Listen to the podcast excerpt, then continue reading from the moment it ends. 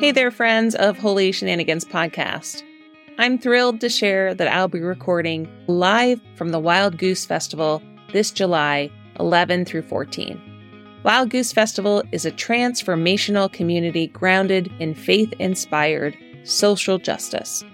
It's a one-of-a-kind gathering that brings together activists, artists, and seekers from all walks of life to explore justice in art, spirituality, and community. The festival will take place at Van Hoy Farms in Union Grove, North Carolina, and I'd love for you to join me there.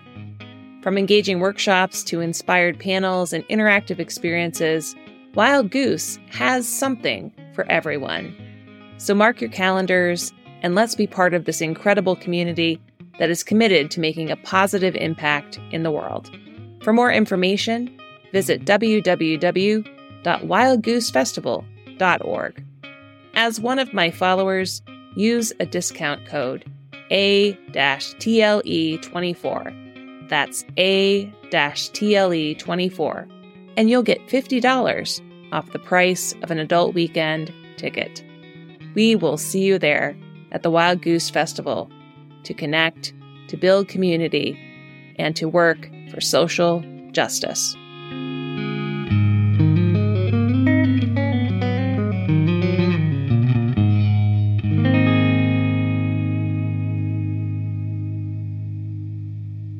Welcome to Holy Shenanigans.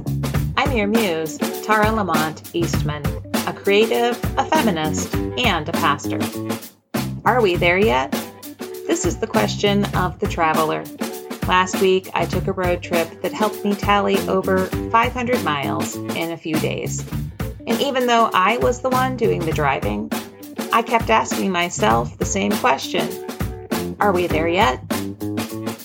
In this week's gospel lesson from Mark 13, Jesus' disciples rephrase this question of all travelers in this way. Tell us, when will this be? And what will be the sign that all these things are about to be accomplished? Jesus responds very much in the way that most navigators of long road trips respond to their caravan crew. I will let you know when we get there. No, these are not Jesus' exact words, but they capture the intention of them pretty well. Jesus warns the disciples to stay focused on God's kingdom, to not be distracted by the chaos around them, earthquakes, famines, wars, rumors of wars. Those things will only be the beginning of the birth pangs that will lead to God's kingdom to come alive. And so Jesus says this to their question, not yet. No, this isn't the time. Are you paying attention to God's kingdom or the empire and its kingdom? The disciples say, "Are we there yet, Jesus?" And his response is, "No, not yet. But pay attention. Stay focused on God. I will let you know when the when is here." When I hear the disciples ask this question, I wonder what they imagined the kingdom of God to be like. A beautiful new temple, a community that lived out belovedness for all, a place of honor for them, the disciples, who had walked with Jesus for 3 long years. Would this kingdom have a reward for them? This question of God's kingdom versus the kingdom of empire is one we've asked before in the context of Jesus. Jesus who turns water to wine, who raises his friend Lazarus from death, who turns over money-changing tables in the temple, who calls fishermen and women to be his partners in ministry. Do you think when Jesus speaks of kingdom, do you think it's about glory and building projects? I doubt it. When I hear Jesus speak about the kingdom of heaven, and compare its arrival to the very human experience of childbirth and labor, I wonder if perhaps the place of travel that we are called to go to isn't so much a physical one, but a spiritual one, which makes the spiritual journey we travel much more complicated than typing an address into our GPS and simply driving there. Are we there yet, Jesus? No, not yet. But I have a feeling that a shift of perspective on this journey, one less about bricks and mortar, and more about the kingdom of God journey that is within us, might be the travel tip we should pay some important attention to. Okay, Jesus, so far we've learned that the journey that you're talking about when we ask the question, are we there yet, isn't about geography, but more about the internal spiritual landscape of our hearts. So in the spirit of adventure, let's wonder as we wander and live into this question, are we there yet? And wonder if it applies to the internal spiritual quest of which I speak. Which brings me to a Holy Shenanigans story about this very question, about spiritual maturity and growth, a question that I wrestled with in my youth in response to a prescription I'd been given in regards to spiritual growth. In youth group, I received this direction. That was a one-size-fits-all ABC 1, 2, 3 prescription on how to become spiritually mature. Here's what I was told. Every day you are to get up and have your morning devotions. And this is how it should go. 1. Open your devotional time with prayer. 2. Read scripture for 30 minutes. 3. After reading the scripture, journal about it. And then close your devotional time with a particular prayer. 4. Do this practice daily, and you will become a spiritually mature person. Then and now, my response to this prescription is the same question the disciples asked Jesus. When will we get there? So I tried the assignment. I promise you I did. As assigned, I got up very early before school to have my morning devotions. I was prepared. I had a brand new journal. I even had gel pens for this very important assignment. But as a creative being creative, I started to doodle in my journal, and then I would tisk myself for not staying focused on reading and writing on topic. I wasn't very far into this assignment of this way to spiritual maturity before I got frustrated, wondering why I had a difficult time with this assignment. Why was it this one way of praying and reading scripture wasn't getting me to where I was promised it would? Why wasn't this prescription of learning, the very ABC 1, 2, 3 way, getting the spiritual job done? A note of context here. When I was given my devotional assignment of how to become a mature Christian, I was 15 years old. And it wasn't terrible advice, but saying that it was just one way, one prescriptive of how to engage with prayer and Bible study, that was terrible.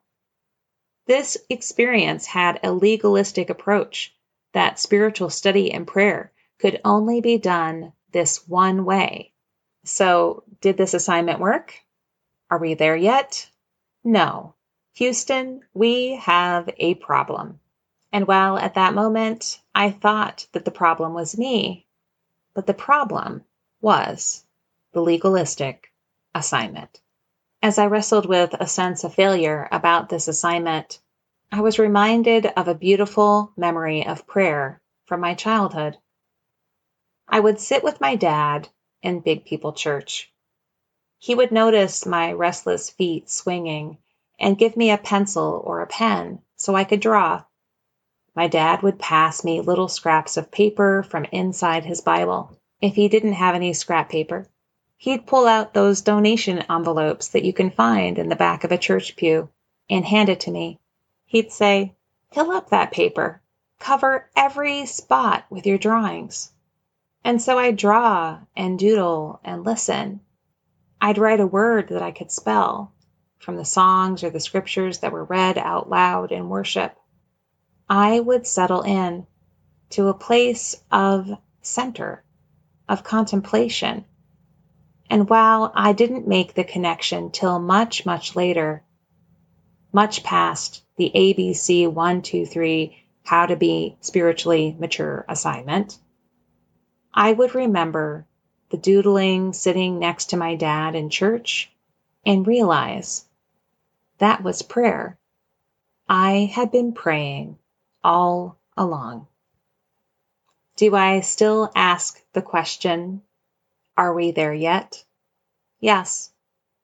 Are we there yet? No. Maybe the new question when it comes to the journey of spiritual growth and learning should be something like this. How do I best learn? Reading? Being read to? Trying something out in real life? Living it out? Drawing? Speaking? I encourage you that if anyone gives you a how to be spiritually mature assignment, to ask the assigner an important question. How does this experience help me experience the presence of God? Dear hearts, remember that you are unique. Each one of us learns differently. And spiritual growth is not something that is a one-size-fits-all practice. Also, maturity in the things of God, in the holy and divine, this is a journey of a lifetime. No one has arrived. There always is something more to learn about faith and hope and love for each and every one of us. Different assignments definitely allowed.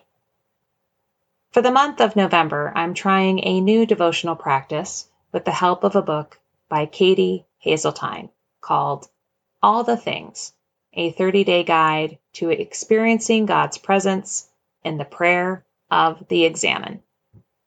This book offers a gentle introduction into the prayer practice called the examine. It was discovered by Saint Ignatius.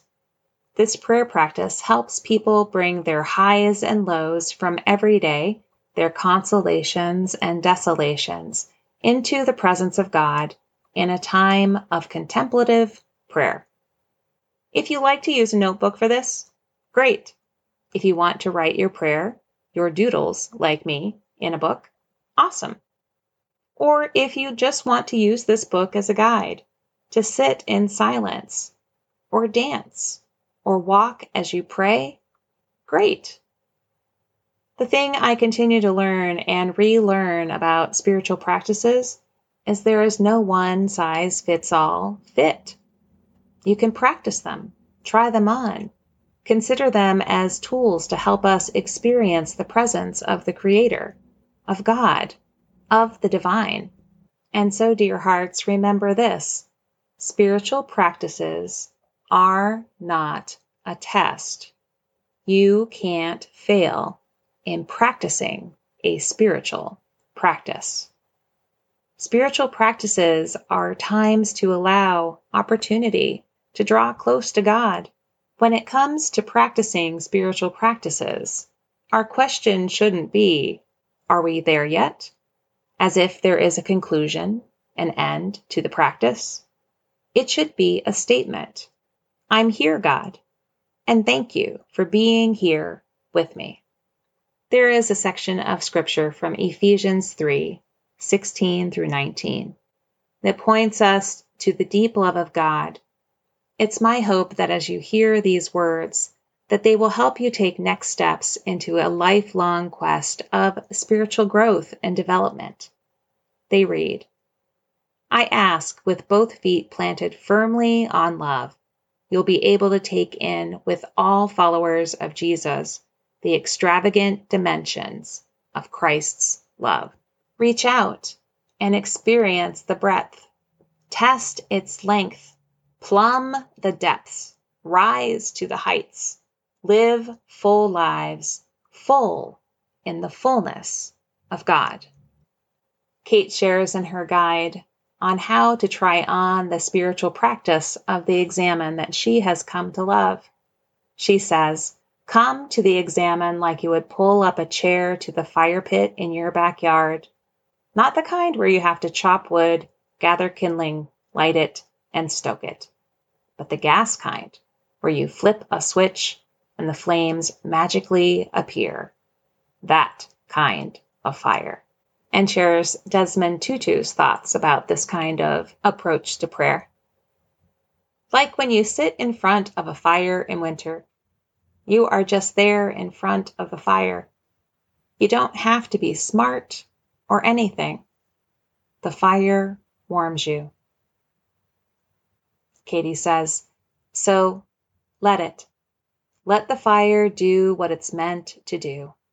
Just sit there in front of it until you thaw out, until you can feel your fingers again, until you can feel again. Let sitting there be your own version. So sit by a fire, read some scripture, doodle in a notebook, pray as you feel led to pray.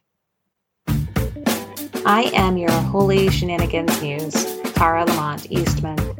Thank you for joining me this week for Holy Shenanigans that surprise, encourage, redirect, and turn life upside down, all in the name of love. This is an unpredictable spiritual adventure that is always sacred, but never stuffy. If you have a Holy Shenanigans story that you would like the opportunity to record and share on an upcoming episode of this podcast, please reach out to us at holyshenaniganspodcast@gmail.com.